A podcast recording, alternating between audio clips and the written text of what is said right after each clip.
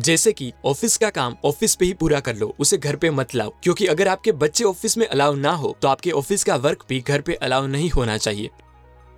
Investing की दुनिया में किंग माने जाने वाले वॉरेन बफेट उनको मिलने वाली 100 अपॉर्चुनिटीज़ में से 99 अपॉर्चुनिटीज़ को इग्नोर करते हैं, क्योंकि उनका मानना है कि सक्सेसफुल और नॉर्मल लोगों में यही एक डिफरेंस होता है कि नॉर्मल लोग सभी चीज़ों को हाँ बोलते हैं, जबकि सक्सेसफुल लोग ऑलमोस्ट सभी चीज़ों को इग्नोर करते हैं। अगर आपको लगता है की आपके काम को पूरा करने के लिए आपको बहुत ही कम टाइम मिलता है, जिससे आप कंफ्यूज हो जाते हो और ज़्यादा कुछ अचीव नहीं कर पाते तो ये वीडियो आपके लिए है। आज मैं एप्पल फेसबुक गूगल ट्विटर और रेडियो भी जैसी ग्रेट कंपनीज़ को कंसल्ट करने वाले ऑथर ग्रेग मैक्योन की बुक एसेंशियलिज्म में से कुछ ऐसी बातें बताने वाला हूँ, जिसे अभी दुनिया के कई गेम चेंजर लोग अपनी डे टू डे लाइफ में यूज़ करते हैं और इस टेक्निक से वो कम से कम काम करके ज़्यादा से ज़्यादा आउटपुट पाते हैं। ग्रेग मैक्योन की बुक एसेंशियलिज्म में से सबसे पहली बात जो मैंने सीखी वो है become an editor of your own life blockbuster movies जो ओस्कार विनर बनती है, वो रिलीज़ होने से पहले रूथलेसली एडिट की गई होती है, क्योंकि स्टोरी को ऑडियंस अच्छी तरह से समझ सके इसलिए वो एडिटर उन सभी अननेसेसरी सीन को हटा देते हैं, जो उतने इम्पोर्टेंट ना हो। आज के टाइम में बिज़ी लाइफस्टाइल लोगों के लिए एक स्टेटस सिंबल बन गया है, क्योंकि उन्होंने कहीं से सुना होता है कि लाइफ में कुछ अचीव करने के लिए हार्डवर्क ज़रूरी है, जिससे वो लोग बिजीनेस को हार्डवर्क मानने लगते हैं और उनको मिलने वाले सभी ऑफर्स प्रोजेक्ट्स और अपॉर्चुनिटीज़ को अपने पहले से ही ओवरफ्लोइंग टू डू लिस्ट में डालते जाते हैं। मुझे गलत मत समझना हार्डवर्क इम्पोर्टेंट है, पर गलत डायरेक्शन में हार्डवर्क करना waste of energy and waste of time होगा। फॉर एग्ज़ाम्पल एक पर्सन कोई एक पॉइंट से सभी डायरेक्शन में एक किलोमीटर दौड़ता है। यानी कि वो दौड़ा चार किलोमीटर। लेकिन फिर भी वो अपने स्टार्टिंग पॉइंट से किसी एक डायरेक्शन में सिर्फ़ एक ही किलोमीटर दूर गया होगा। जबकि कोई दूसरा पर्सन कोई एक पॉइंट से सिर्फ़ एक डायरेक्शन में चार किलोमीटर दौड़े तो वो पर्सन अपने स्टार्टिंग पॉइंट से उस डायरेक्शन में चार किलोमीटर दूर गया होगा। इस दोनों केस में इनपुट सेम था, लेकिन आउटपुट में ह्यूज डिफरेंस मिला। इसीलिए आप कौन सी चीज़ों को अवॉइड करते हो, वो उतना ही इम्पोर्टेंट है कि आप कौन सी चीज़ों को चूज़ करते हो। हर वक्त बिज़ी रहने का मतलब ये नहीं है कि आप प्रोडक्टिवली काम कर रहे हो। अगर आप थोड़ा गहराई से सोचे तो आपको पता चलेगा कि आपके ज़्यादातर काम उतने इम्पोर्टेंट नहीं होते, जितना आप मानते हो। आपने परेटो प्रिंसिपल के बारे में तो सुना ही होगा कि आपके काम के 80 percent result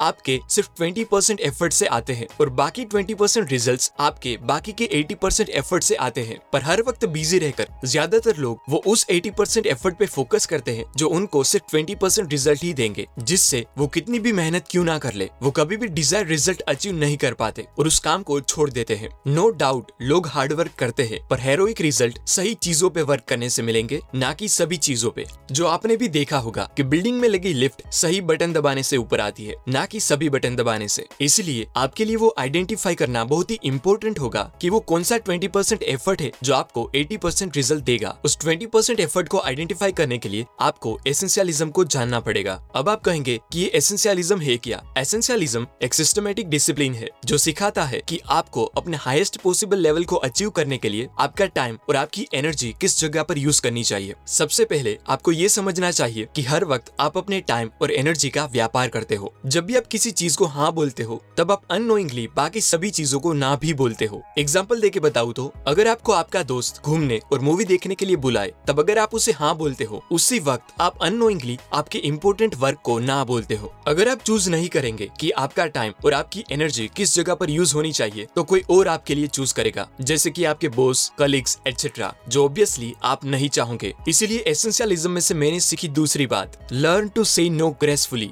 art designer Paul Rand जिसने I B M Enron Westinghouse and ABC जैसी कंपनी के लोगो डिज़ाइन किए थे, पर उन्होंने स्टीव जॉब्स को लोगो बनाने से इनकार कर दिया। क्योंकि स्टीव जॉब्स अपनी कंपनी नेक्स्ट के लिए पोल से लोगो के थोड़े वेरिएंट चाहते थे। लेकिन पोल का कहना था कि वो वेरिएंट नहीं बनाएँगे। वो अपने आइडियाज़ और स्टीव जॉब्स की रिक्वायरमेंट के मुताबिक सिर्फ़ एक ही लोगो बनाएँगे। उन्होंने स्टीव जॉब्स को ये भी कह दिया कि अगर वो ऑप्शन चाहते हैं तो वो कोई दूसरे डिज़ाइनर के पास जाए। लेकिन बाद में पोल ने स्टीव जॉब्स की रिक्वायरमेंट के मुताबिक ज्वेल सेप का सिर्फ़ एक ही लोगो बनाया, जो स्टीव जॉब्स को काफ़ी पसंद आया। और स्टीव जॉब्स ने एडमिट किया कि अभी तक उनके साथ काम कर चुके लोगों में पोल सबसे ज़्यादा प्रोफेशनल पर्सन थे, जिसके साथ वर्क करना उनकी लाइफ का एक बहुत अच्छा एक्सपीरियंस रहा। इस स्टोरी में रियल लेसन ये है की जब पोल ने स्टीव जॉब्स को ना कहा, तब थोड़े टाइम टाइम के लिए स्टीव जॉब्स के माइंड में वो अनपॉपुलर हो गए, लेकिन लॉन्ग टर्म पे उनको स्टीव जॉब्स से रिस्पेक्ट मिली और एप्पल कंपनी ने पोल रेंट का थिंक डिफरेंट का पोस्टर भी लॉन्च किया। कई बार आपके साथ ऐसा हुआ होगा कि आप किसी पर्सन को ना बोलना चाहते होगे, लेकिन सिर्फ़ उस पर्सन को प्लीज़ करने के लिए आपने उसे हाँ बोला होगा, पर बाद में पछताए भी होगे कि आपने ना बोल दिया होता तो अच्छा रहता। कभी कभी लोगों को ना बोलना डिफ़िकल्ट हो सकता है, क्योंकि आपको लगता है कि शायद इससे आपके रिलेशन बिगड़ जाए, लेकिन अगर आपको इफ़ेक्टिव बनना है तो आपको ये चीज़ सीखनी होगी।